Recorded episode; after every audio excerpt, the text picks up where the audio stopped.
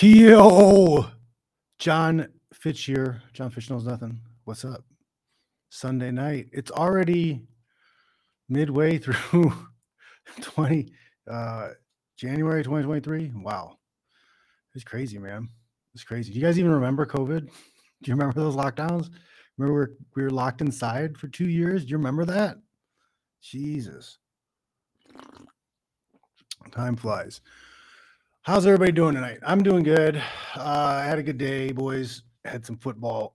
They're playing the flag footballs here, and uh, it's a long day because they have practice for an hour, they have a game for an hour, and there's two of them, and they're different ages. So we're stuck them there four hours. I'm sitting in the sun, hanging out. I think I might bring my ukulele and start playing while I watch just to practice, and maybe I can bring the ukulele back, uh, bring the uke back to the show because I'm uh, not playing as much as I used to. But um, if you guys haven't yet, make sure you guys are going and checking out the robot dog stuff. Right, I got that on my Spreadshirt. I got the QR code. You can tap that or um, follow the links in the description below. But yeah, guys, um, there were fights or fights. I did not see the KSW. There was a KSW fight in Poland. I did not see it. Uh, Michael Materla, former middleweight champ over there, fought Kendall Grove, and uh, Grove lost. But I did not. I, that's I saw pieces of that fight, but I didn't see anything else. UFC 283. Let's get into it. UFC 283. There were some okay fights. There were some people to keep eyes on. Okay. Uh, let's get going, and I'll talk about the significant fights, at least significant to me. We'll go to the early prelims. And uh, first and foremost, the Ismael Bonfim versus Terrence McKinney. Terrence McKinney has been a lot of fun to watch. His story is really cool. Um, and, uh, you know, I was hoping for him to win, hoping for success for him but this was uh, Ismael's first UFC fight. He was 18 and 3 going into the fight, and they were really hyping him. And he he he was he met up to the hype. He did. He met up to the hype. I was like, man, they're really trying to sell this guy. But it was it was a good fight back and forth. But Ismael is solid. It'll be interesting to see what he does next at uh, lightweight. Terrence McKenna, McKinney, hope he hope he bounces back. Really do. Um, another big fight on the early pre- prelims for me was the uh, man. I don't even know if I can say his name right. Jailton, Jailton Almeida. Right. So Almeida, he fought uh, Shamil Abdurakhimov. Abdurakhimov. Shamil Abdurakhimov. There we go. Uh, he fought well, and he, he smashed him. He's a heavyweight. He fought at heavyweight. He looks like he can fight at light heavyweight. This guy, I don't know what his deal is. He could he could be a big problem for a lot of guys at light heavyweight and heavyweight. Uh, I really want to keep an eye on him, but I went to look at his record and stuff, and I noticed, yeah, this fight, his last fight UFC was when was this? September 10th, 2022. Right, he beat Anton uh, and that was at a catch weight.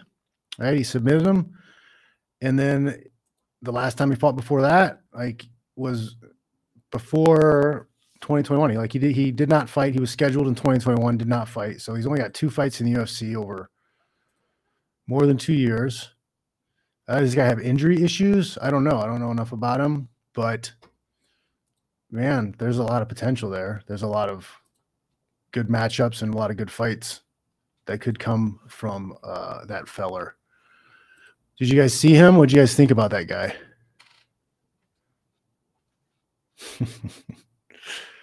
Floodland is saying first rule of ukulele club is don't talk about ukulele club. All right, all right, all right.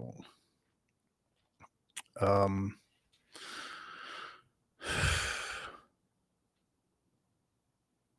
yep, yep. So I am Almeida. That's, that's that's uh something to keep an eye on. I really think that's something to keep an eye on. Uh, uh pre- prelims. Then we go to the preliminary round, and uh, what were the uh, fights there. Um, Thiago Moises, second round submission. He looked good. Um, Brunno Ferreira knocked out Rodrigues, Greg Rodrigues. Rodrigues, man, he's he's durable and he stands and throws, but he's gotten he got I guess he he I see one he won last fight? He won last fight. I think he fought Chidi. Right? He had that bad cut. He tends to get cut bad. Uh, but yeah, he, he won this fight. Was it? Yep. He knocked out Chidi, but he he got cut bad and he almost lost that fight. It was a good fight. I think it was a fight of the night when they fought. He's got a win over Marquez, lost to Armen Petrosyan. So he's he's kind of a journeyman in a sense, but he got knocked out in the first round by Brunno. We'll see what Brunno does next. And that's all right. So, this is the first, like, what WTF? WTF on this one. Mauricio Shogun Rua. After how many years fighting with the UFC? He's um after how many years of fighting with you, he's retiring. So what do they do? What do they do? They set him up with a young killer. Okay, the uh, uh, Ihor Potieria, he he was a beast. He was a beast. He was on him like flies on stink. It's a first round knockout. Finished him in the first, in the fourth minute. There was no reason whatsoever for Shogun to fight this guy. It did no benefit to anybody who did this benefit? Like, I'm not any more excited about watching that guy, Ihor. I, I don't, you know, I'm like, I'm not that inclined to be like, oh, I can't wait to see Ihor fight again. I will watch him fight again, yes, but I'm not like super excited because, yeah, he fought an old guy. He fought an old guy in his retirement fight. With all that stuff that that Shogun has done for the UFC, building up the UFC, with all of the knockouts and all the highlights and all the video stuff that they have accumulated and will use to continue to make money down the future indefinitely. They, they put him on an undercard. He's a prelim fight, and they give him a killer. What the hell's going on? What the hell's going on? Is it a was it a retirement fight or is he just leaving the UFC? So they're like trying to screw screw screw him up. We're gonna cripple you. We're gonna do everything we can to cripple you, make you fight the biggest killer very possible you know, he's gonna we want you to die. Like what the hell? And we're gonna put it on the undercard so nobody sees your last fight with us. What the hell? WTF. It makes no sense at all, man. It makes zero like these people are just downright evil, I think sometimes. I don't even know how to explain it.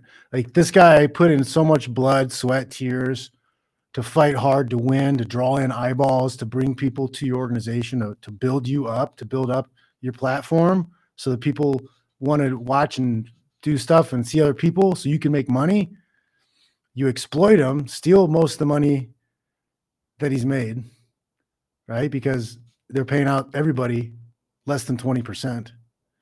So they're stealing at least, you know, these top earners are stealing like 50% of what they probably could have made, maybe more.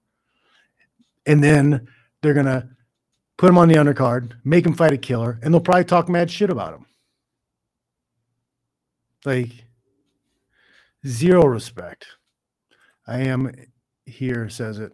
They have zero respect for anyone. They're awful. They're awful, absolutely awful human beings, terrible human beings.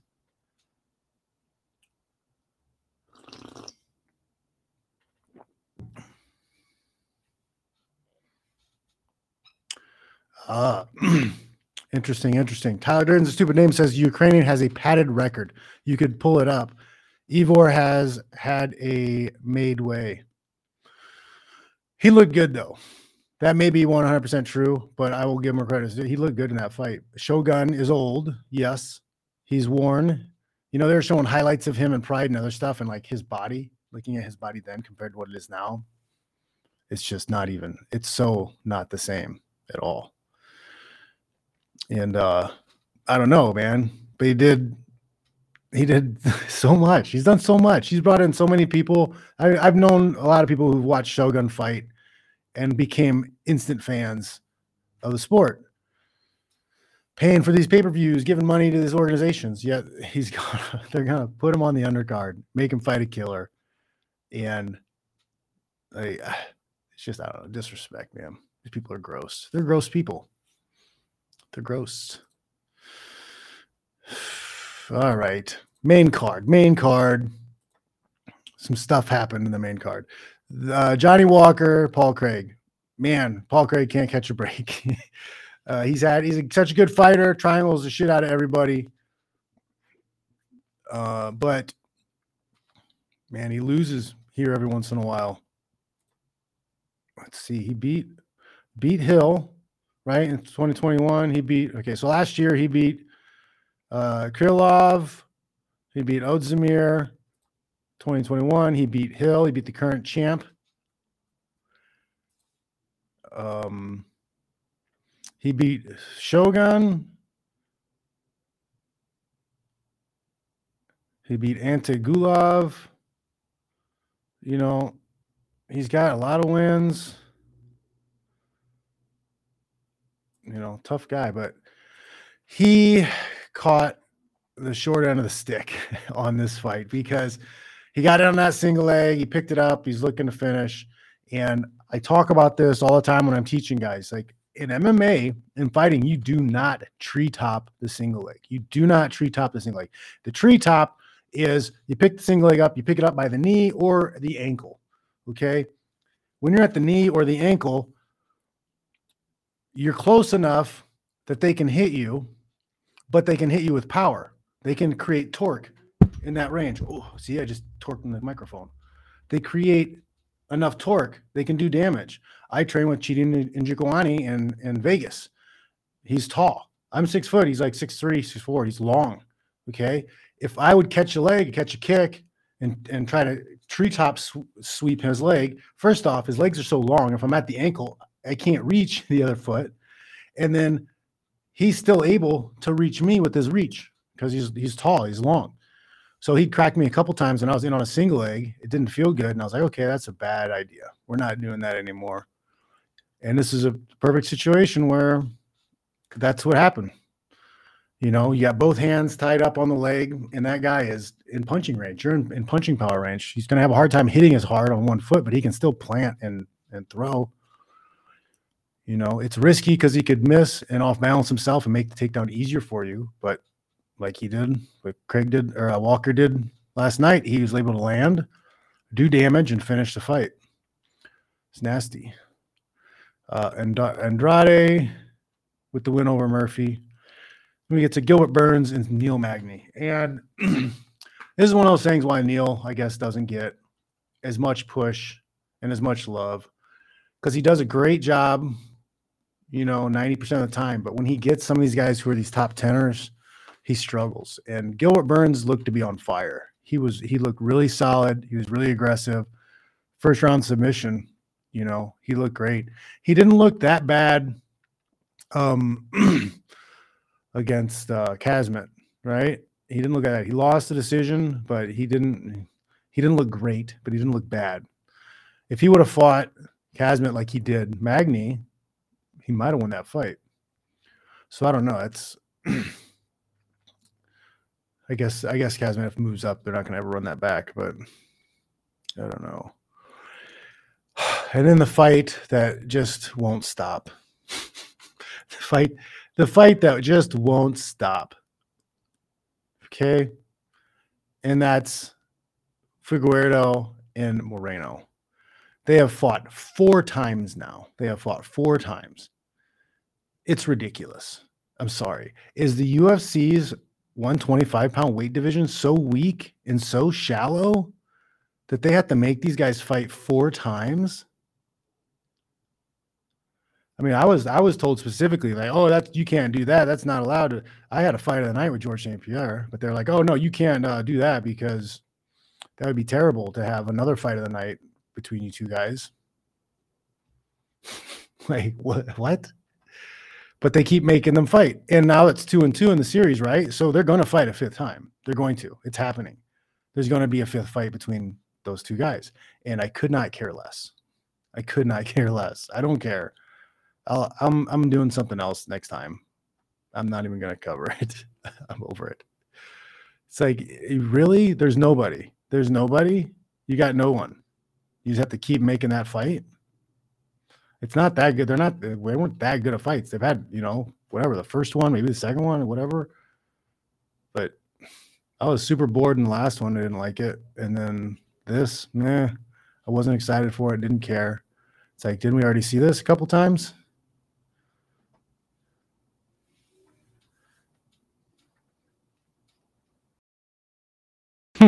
See, I'm not the only one. I am here, says laugh my ass off. Is there gonna be another Moreno versus Fig rerun? We are all over it. I didn't even watch. Yeah, so there's guys already who aren't even aren't even watching. They don't care.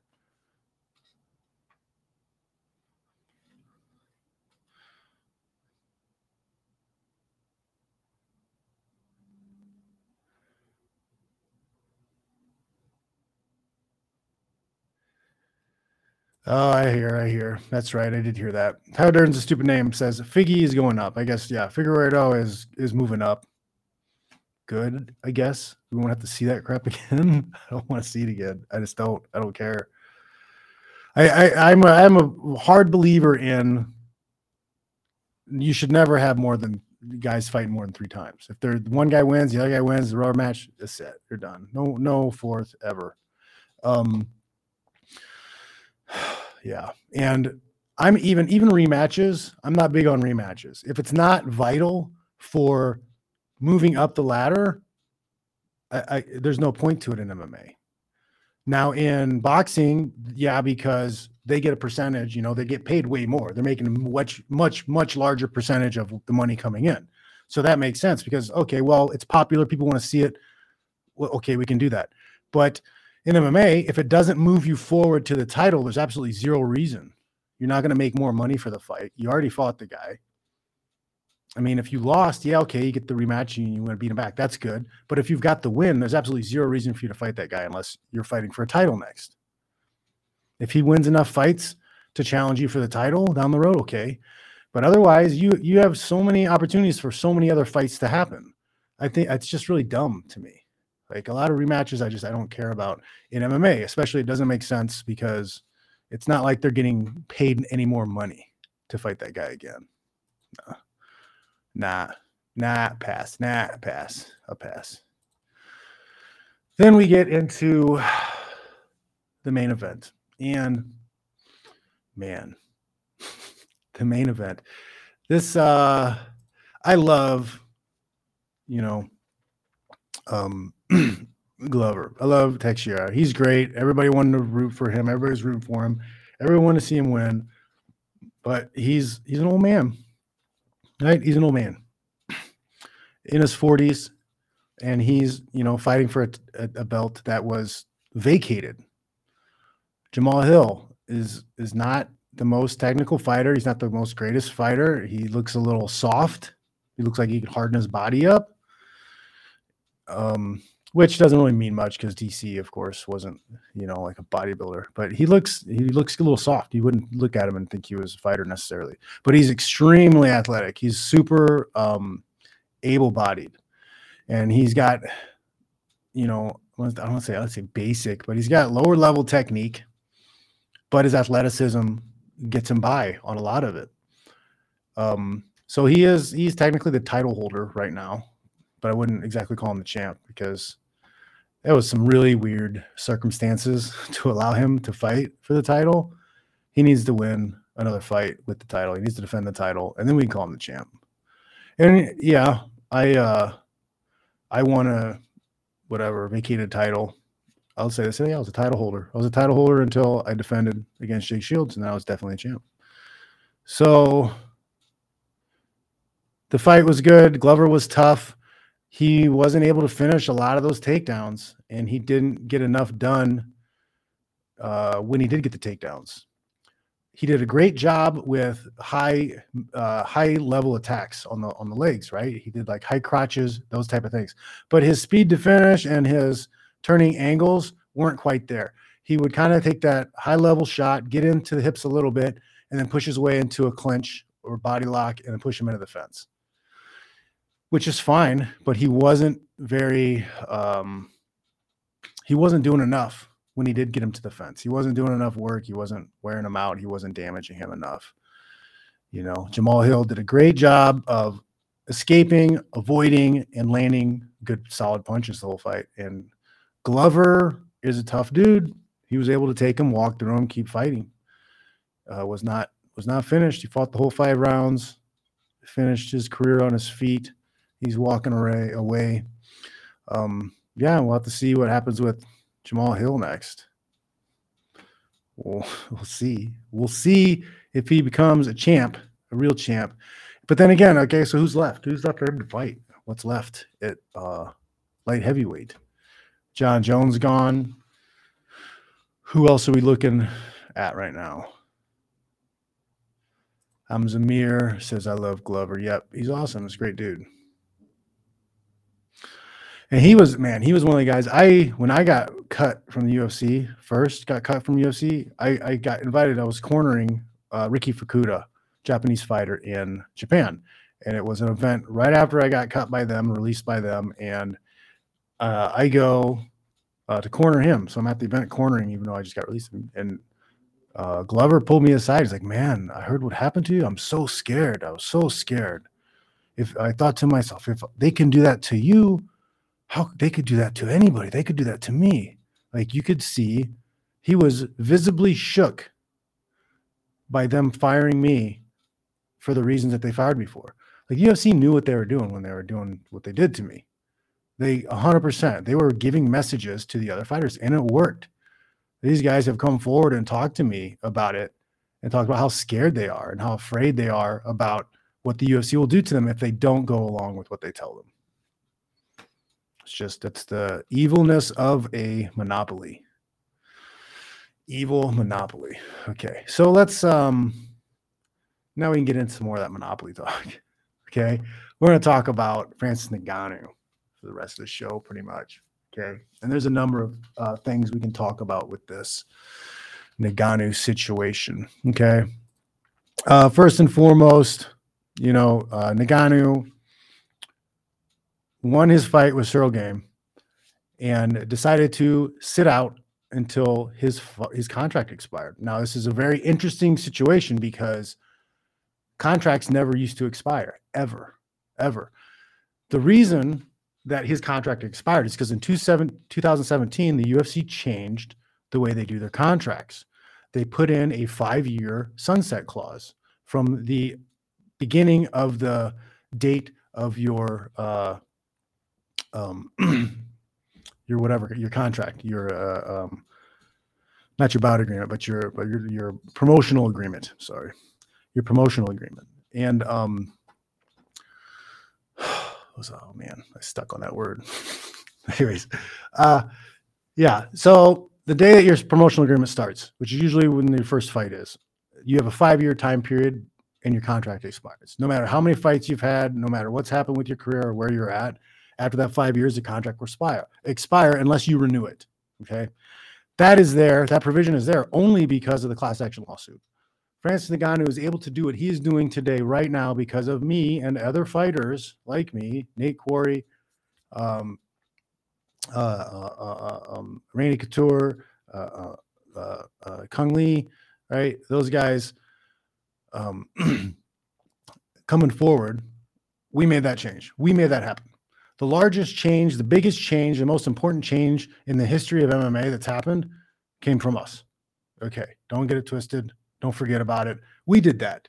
We made it possible for Francis Ngannou to do what he's doing, regardless of what anybody wants to say about Francis being um, a hero. Hamza is saying it right now, a good guy or whatever he's doing. He would not have this opportunity in any way, shape, or form without us. Without what we did, it would never would have happened. He would never have this power. He would never have this ability to do this. We did that. You're welcome. You're welcome. Um, I do question his intent because he hasn't reached out in any way. He's not talking with the MMA Fighters Association. The only reason he is doing what he's able to do now, the only reason he's able to do what he's doing now, is because of us. Yet he hasn't reached out. He's not talking with us.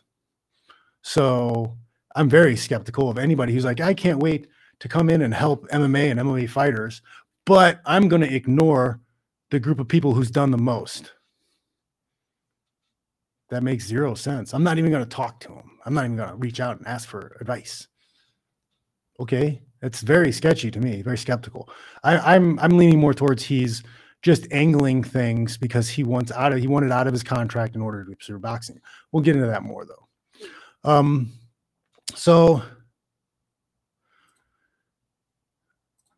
Francis allowed his contract to expire. He sat out for a while, took some time to heal injuries and things up, and now he's a free agent. And now he's able to talk with other people. Uh, one of the organizations that's talking about getting him is PFL.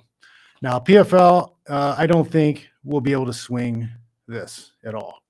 Um, and the reason is because they offer a million dollar grand prize at the end of the year. That's peanuts to him. That's peanuts. A UFC pays more than that. So not guaranteed, but with the pay-per-views, he would make more than that. Are they going to pay him millions of dollars per fight and the million dollar grand prize at the end? Because that's what they would have to do. They're going to have to pay him like eight million, ten million dollars a fight, and pay him one million at the end of the tournament. Is that what is that what they're going to do? Because that's it just doesn't it, that doesn't make any sense to me. I don't think PFL's a serious contender at all in any way. Yeah. Hamzamir said it right here. PFL can't pay. Yep. So then we get to uh, Bellator. Bellator is another option.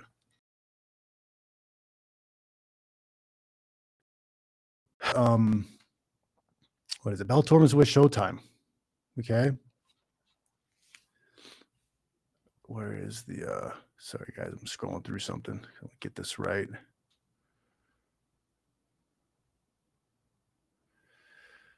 Um, where is it? I'm sorry, guys.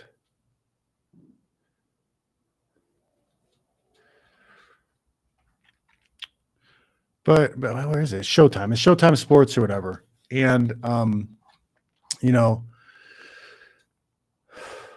Lost my place.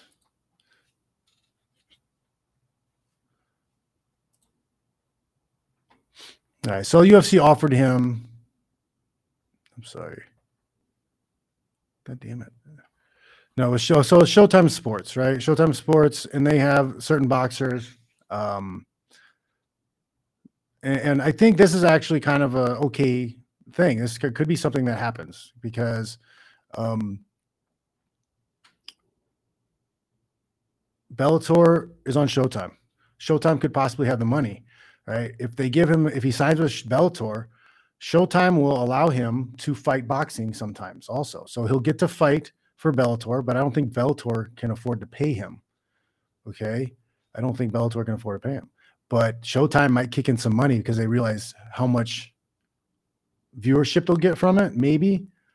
Uh, they or you know they give them extra money on the back end for the boxing matches. I don't know, but it seems like there's more possibility to keep him in MMA from from uh, Bellator because of the Showtime situation. Showtime also has a number of heavyweights: Deontay Wilder, uh, Andy Crew, Andy Andy Ruiz Jr., and uh, Frank Sanchez. Those are all guys who are possible fights um, that they can make pretty quickly for Showtime.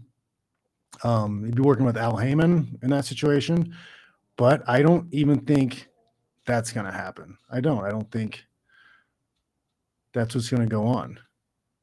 Um, right? Because he doesn't need a long term like MMA deal. That's not what it is. He need, he wants to be able to fight for the highest paid contract whenever he wants to.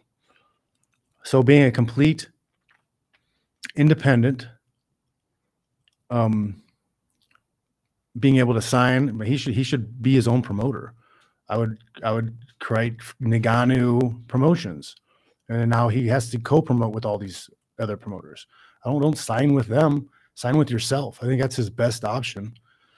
Uh, he has I can't remember the one guy. There was another fight that was that was named recently that he could fight, but um, Francis or uh, Tyson Fury recently publicly just made another statement in the last few days about being open to fighting Francis. that would be that would be great. I would love any of those top guys. I would watch Francis box. On top of that, I would watch Francis box anyone. I don't care. If your grandma wants to fight him, I'll watch him fight your grandma. Can fight a handicapped person. I don't care. I'll watch it because it's Francis Ngannou. It's Francis Ngannou. We care about the name. We care about the guy. It's not the promoter. It's not the the letters on the canvas. The guy. I want to watch Francis Ngannou fight. I don't care who he fights for. I don't even care that much about who he's fighting.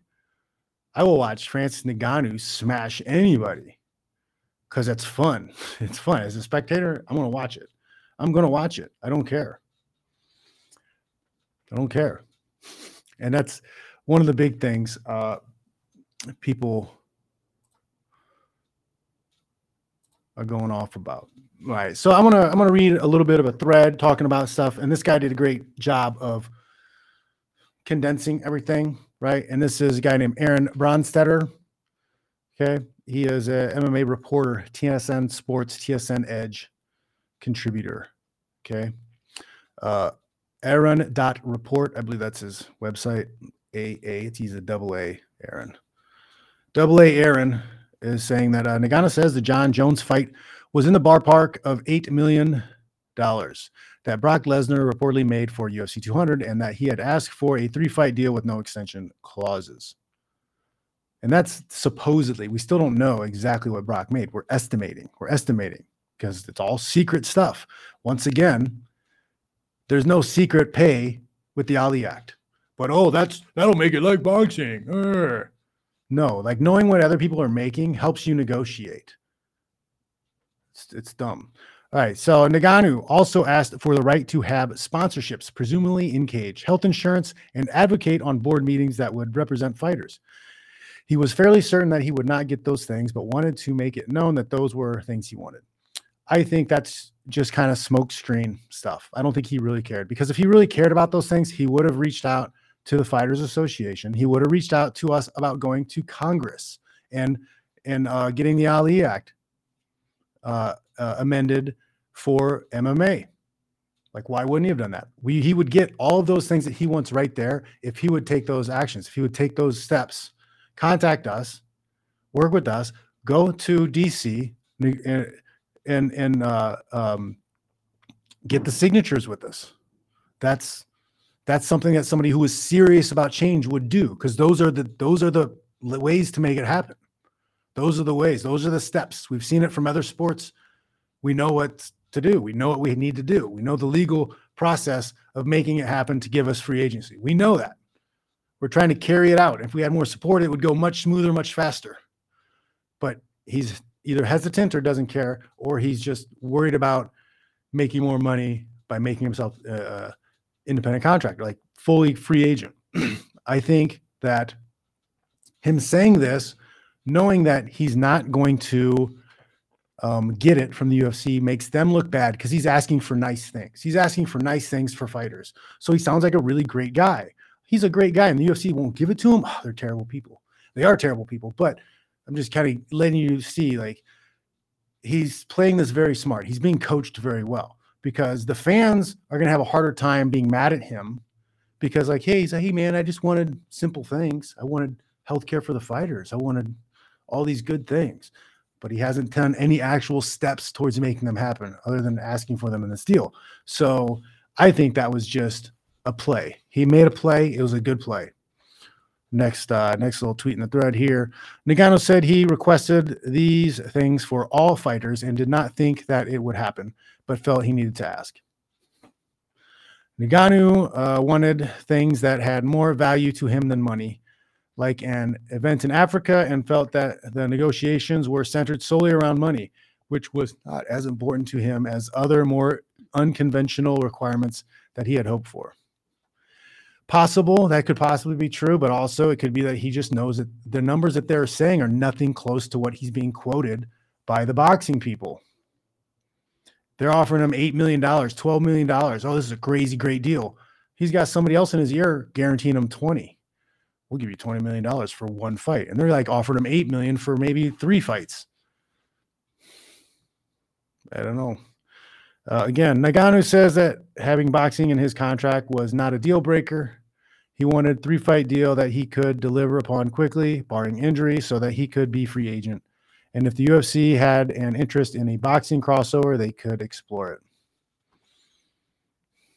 Ngannou says that he has been a free agent since early mid December, but did not go public with it out of respect to the negotiations with the UFC. Ngannou on whether he feels UFC will stay true to their word and not match any offer he receives. I don't care. They can match if they want. Yeah, see, that's another thing. Like they still have that option. That's still part of in their contracts. Even though we got the sunset clause, they still have a matching period. So it could be like six months of a matching period. So like any offers that come down to him in the next six months, they have the option to match. So he's still not technically free. They could still trump card him and say screw you. They could they could sign the contract. They could sign him to the contract, sign him to the deal, and then sit him and bench him till he's 40. And then what? Like, seriously. And then what? Ngannou feels he still has a lot to give to the sport of mixed martial arts and also hopes to achieve something in the boxing world. Ngannou says that he doesn't take any of his this personally, and one thing he has learned is to never say never, and says down the road maybe he ends up in the UFC again, but on his terms. All right, that's uh interesting. Not bad. Not bad.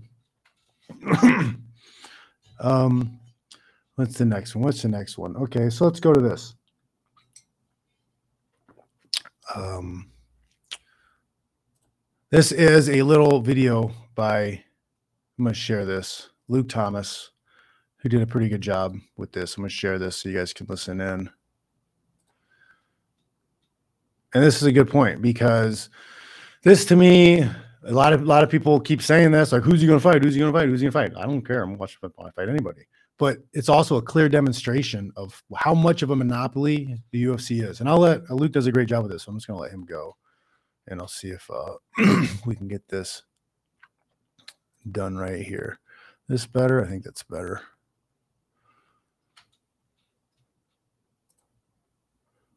People imagine think, they people do. think it's a dunk when they go, well, who's okay? He left UFC. Yeah, real smart guy. Who are you going to fight out there? Right. The fact that he might not have a lot of great opponents inside MMA and has to go to boxing tells you how much the industry is controlled by a dominant single player.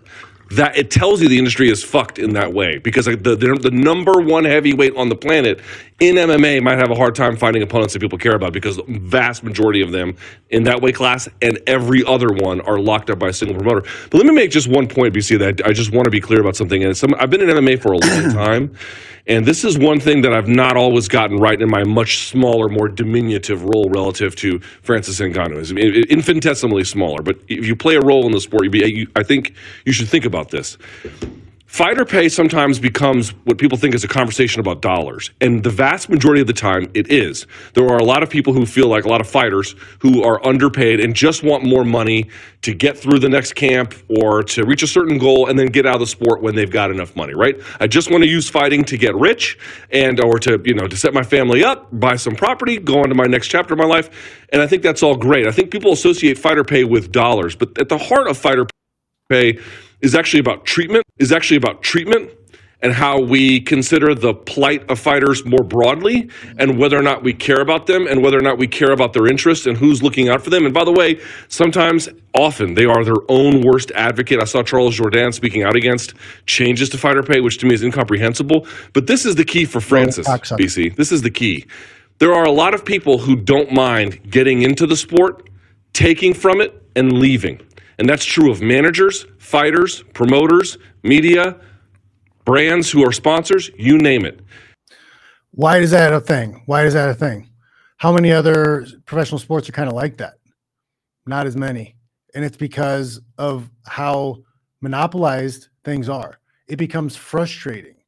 Okay. And he doesn't think about this or why, but it's frustrating for anybody, whether it's a fighter, manager, coach, to get involved in the sport when it's so heavily controlled by outside entities. It's frustrating. And it, it eventually you get to the point where you're like, screw it, man. I'm Just going to take what I can and I'm getting out Get away from you slime balls. Get away from you scumbags. It is because the the the business model to MMA is corrupt. It's corruption. It's conflict of interest. The the promoters control the title. They control ascension to the title. That's hundred percent conflict of interest. Hundred percent needs to stop. And that's why people leave. People will take what they can from the sport and get the hell out because you can't win in a rigged market. The UFC's got their thumb on the scale. You get frustrated after a while and you end up going somewhere else. And that's a big reason why I think the the light heavyweight and the heavyweight weight class are weak. They're so much weaker than they should be because big, strong athletes who are that big, 205 to 265 pounds, don't fight. They do they play some other sport. They're gonna box, they're gonna do boxing, or they're gonna go in, in some other place.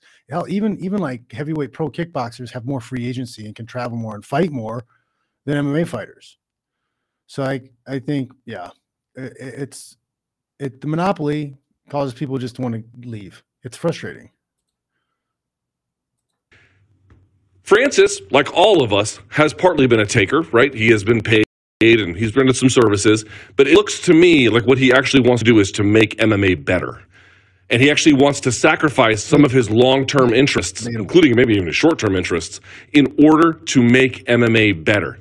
Now, I am skeptical this will work, quite candidly, but that is at the heart of what he is doing. That is what he is sacrificing on the off altar of future greatness. There's just not many people. I've been around for almost 15, actually a little more than 15 years at this point covering the sport. There are not many people, especially ones who are in lofty positions where they can get paid, who are willing to sacrifice some of that in the hopes of making the sport actually more equitable and actually more fair because they actually think not merely about themselves, but about how the broader system should work. That- I I I, I disagree. I disagree with Luke he hasn't reached out to the people who have done actual stuff. He's he's doing this for himself. I think it's good that he's doing this. I think it's really good. I'm supportive of it. I'm applauding it. But I don't think he he's really going out of his way to help people. He he would have reached why didn't he reach out to Randy Couture? He's not going to talk to Randy Couture and have a sit down with Randy Couture. Seriously? Why? If you're serious about changing the sport and to think that he's sacrificing my ass, he's sacrificing he'll make more money in one boxing fight than he made in his entire UFC career. He could fight a nobody on one of Jake Paul's cards and he'll make more money. I already said it. I'll pay to watch him fight anybody. I don't care. I want to watch Francis Ngannou knock somebody out. I want to see that power. I want to see the hardest recorded punching power ever in UFC history. I want to see him hit somebody. I don't care who it is. I don't. I do not care. And there are plenty of people. There are lots of people who are just like me. They don't care. I do not care. I want to watch him fight somebody, anybody. Make it happen. Here's my $100. Take it. Okay. He's not Hamza. Ah, okay. Francis read out to Randy. Ray did read out to Randy. Randy told him to leave. To leave what? Leave the UFC.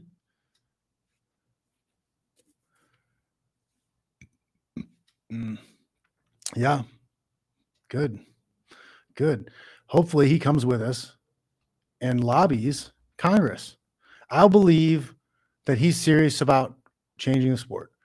All of these guys, all of these guys, anybody who says they want to do better for the, the sport of MMA, they want to make things better, they care about the fighters, anybody who says that, if they're not willing to go to DC and lobby with us, or they're not vocally supporting and advocating for the lawsuit, screw you. You're not serious. You're, you're not a serious person. You only care about making things better for yourself. You're not a serious person. You're not serious about making things better for people. Somebody who really has sacrificed are people who left and took stands and then had no had no future to jump off to guys who are like, nope, I'm taking a stand because you guys are scumbags. But I don't, I know I don't have any options outside of here. I don't have a, boxing opportunity. I don't have any opportunity, but I'm going to take a stand and fight anyways. That's somebody who's actually gives a shit. That's something I respect. You're not going to gain anything from what you're doing personally. Okay. That that's that's remarkable. That's something to look up to. But he's not that. He's going to profit off of this. No matter what he does, he's going to be better off than he was if he stayed. People want to watch the fighter, not the fucking promotion. All right? 100%.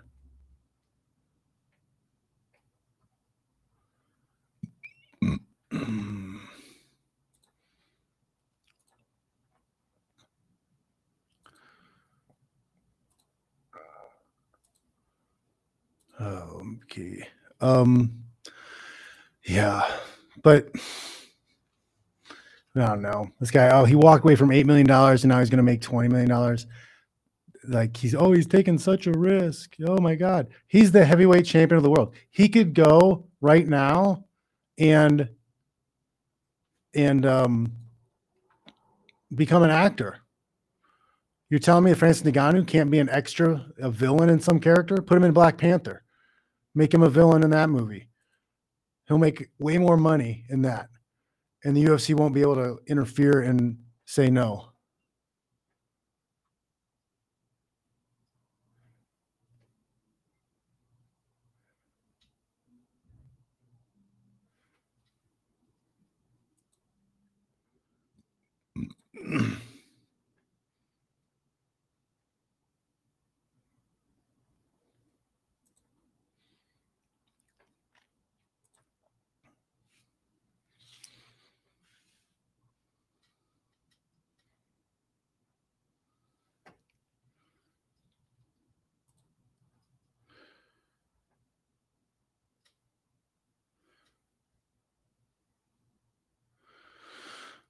Okay, dokie. what else do we have? Okay, okay. So um, there was a great point by Luke Thomas about how this is absolute proof that UFC has a monopoly. You know, oh well, he's got no one to fight now. There's no one in MMA to fight. What's he going to do? Who are we going to watch him fight? Well, okay, that shows the market share and the monopoly UFC has. That doesn't happen in boxing. How many times have you heard of a boxing uh, a boxer leave a boxing promoter and then oh, there's nobody for him to fight? It's never happened because they leave that promoter, they can go to another promoter, and they can still, if they have the ranking, they own their ranking, they own their titles. We don't. They're not even real world titles, just a trophy they bestow on the best fighter that night. And that's why uh, we'll get to this in a little bit. But DJ, DJ talks about pay a little bit. Remember uh, Demetrious Johnson, right? That dude ended up getting like 10 belts from them because they said, well, the title belt isn't a world title belt. It's a just a it's an ornament to award to the best fighter that night. It's not a world title. So he's like, okay, well, if it's an award you give at, after the fight, I want I want a new one after each time I win. So he ended up getting like 10 belts or whatever is how many times he defended, right? He was costing him money. So that's when they decided to start putting little gems in the belt right? So you win your belt, and every time you win it again, you get a new gem in your belt instead of a brand new belt. That's why they change things around to save money. The scumbags, they're such such scumbags. Um, what's the uh thing? Okay, so this is something real quick by Josh Gross commenting on a Rogan comment, comment of a comment of a comment, uh, right here, and this is nice right? Joe Rogan talking about Francis and Jon Jones. Joe Rogan said, I'm mad because I feel like we were deprived of one of the great fights in MMA, one of the most compelling fights in MMA. You're right. Right now, it's the most compelling fight in MMA.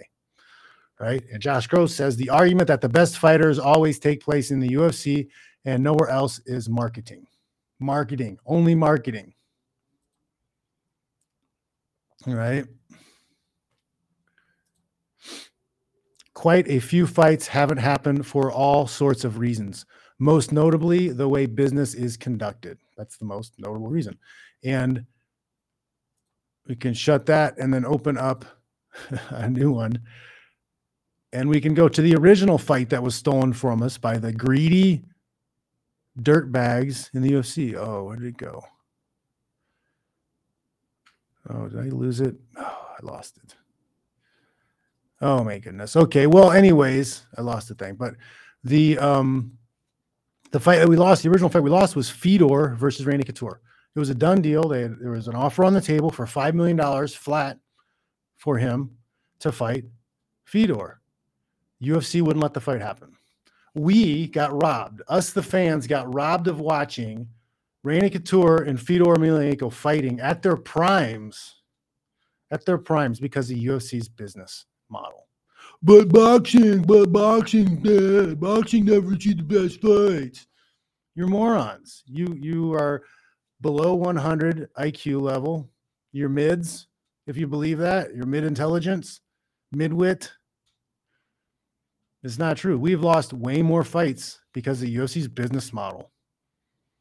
Way more. Sorry, man. It's just marketing, and you're dumb if you believe it. Now let's get to some more BS. right? Uh, this is a little video of DJ, and DJ's talking about his pay, okay, and how much he was paid and whatever during title fights. Okay, this is you're talking about like pound for pound, one of the greatest ever.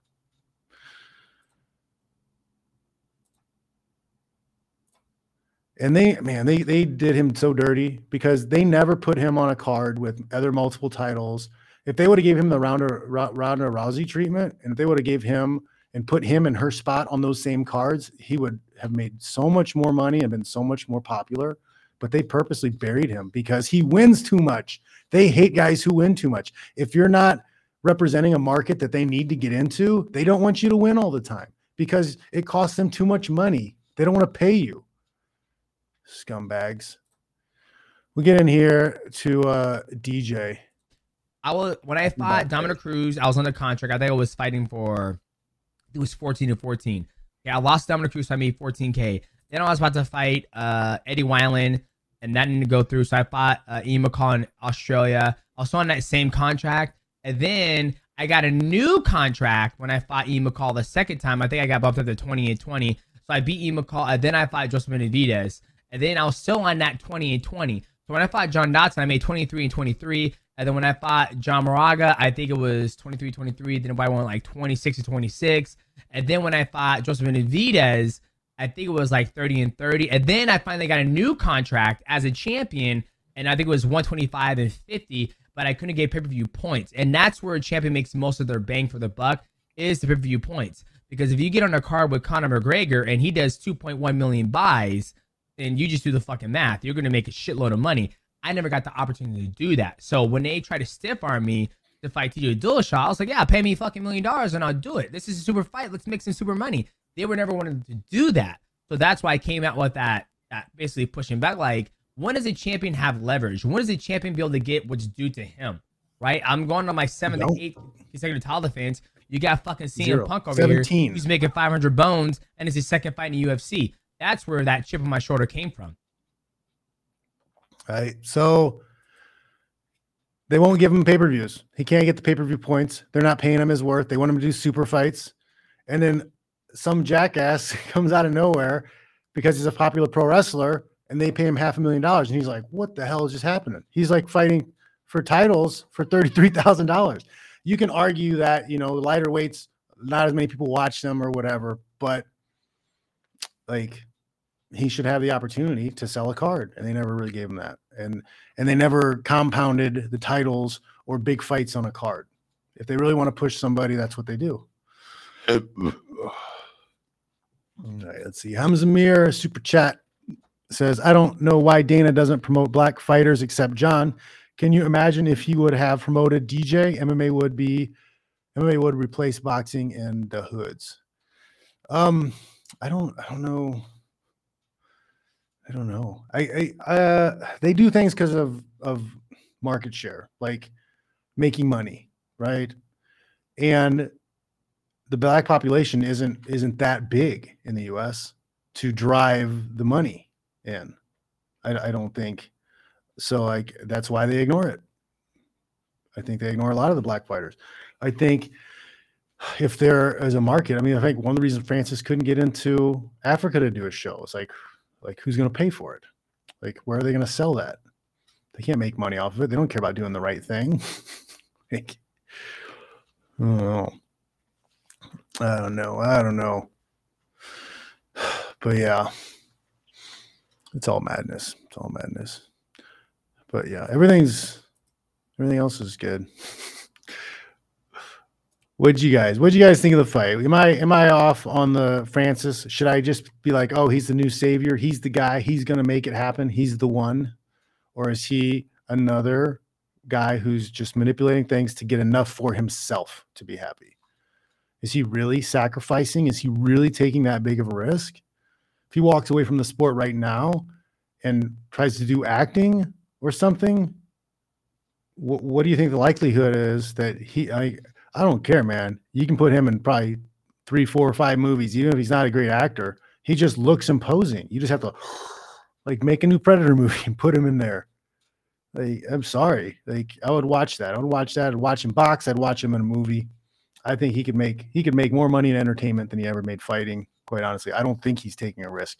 He's walking away from the situation as the greatest heavyweight, arguably the greatest. You know, uh, Stipe Miocic, you can argue that he was too, but then Francis did beat him. Finally, he upped his game enough to beat him. So I don't, I don't know, man. I don't know. I don't really see it as that huge of a risk. I think he's going to make. I think he did the right thing because he's going to make more money away from them than with them. Quite honestly, he's built his name enough to not need those three logos. The UFC doesn't need them. You don't think he'll do acting, Hamza? I think it would be a mistake if like he needs the if he needs the money. I think he should just do one role for fun and get paid more than the UFC's eight million dollar offer. That would be hilarious. I think he play some stupid role in some stupid movie and not even do that good of a job, and he still makes more money than fighting for them. Yeah, I don't know. I don't know. I don't know. In other news, I don't know if uh, I get this. I get really annoyed when people use like a crutch, like they attack other people and they hide behind their crutch. Like if you're handicapped, right? You're gonna talk mad shit about people and attack them and go after them, say horrible things whenever you can about them. But the second they're like, "Hey, I'm gonna smack you in the mouth for being a jackass," you're like, "Oh, but I'm crippled." eh." I think that's pathetic. And it's 2023. We're supposed to treat everybody equally, right? right? You're supposed to treat everybody equally. So if if some jackass is talking shit and he's fully healthy adult male, I'll probably smack him in the mouth or something similar. Why shouldn't I do that to anybody else? Isn't that what we're supposed to do? Isn't that what equality is? Isn't that what equity is? Hand out bitch slaps to everyone equally.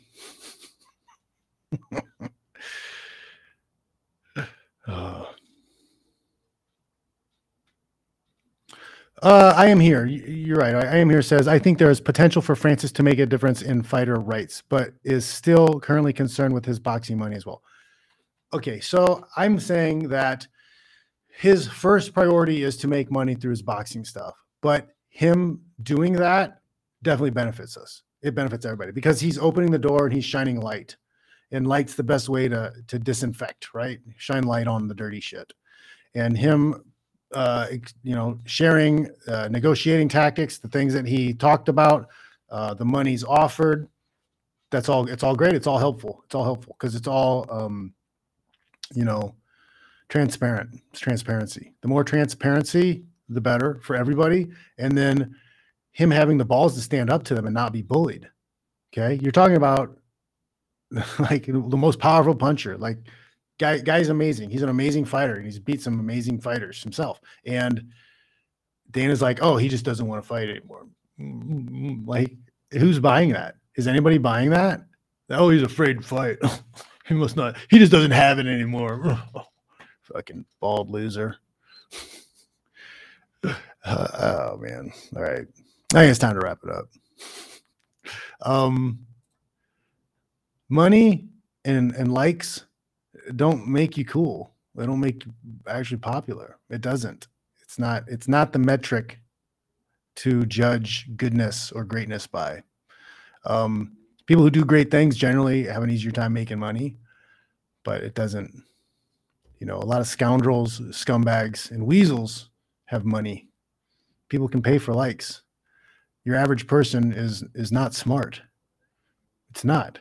Like when you under, when you when you talk to people and, and you, you you're trying to get mad because they don't understand concepts or abstracts.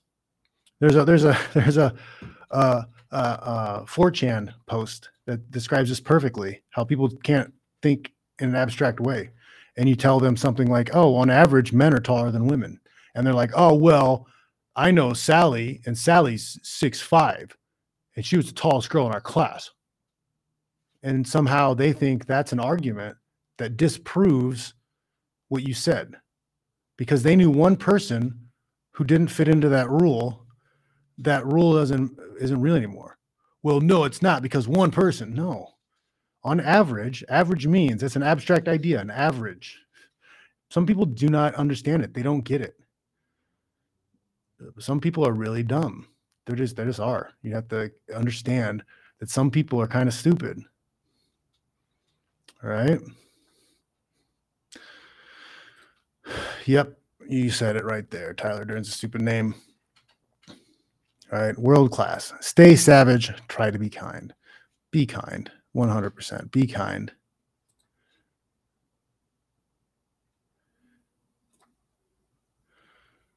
Be kind.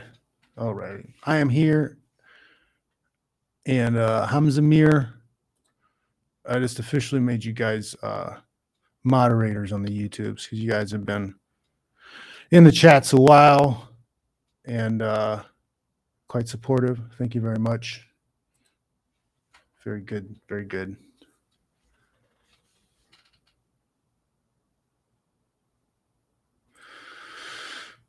All right tony flores chiming in saying dana talks a lot of smack but it just bait to sign a lesser deal.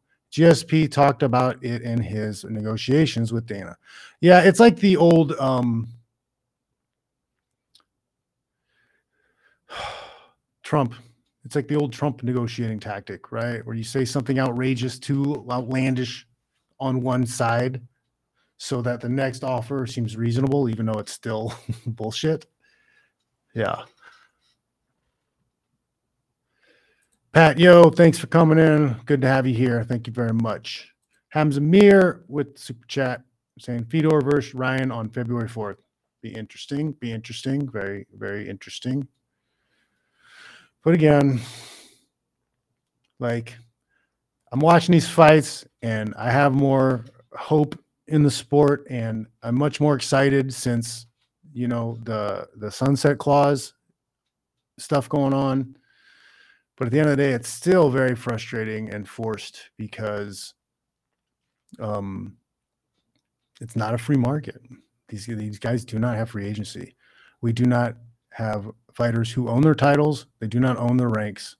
We should have um, uh, cross promotional events like that. That's where we need to be. That's where we need to be. Until we're there, it's all going to be a little bit crapped.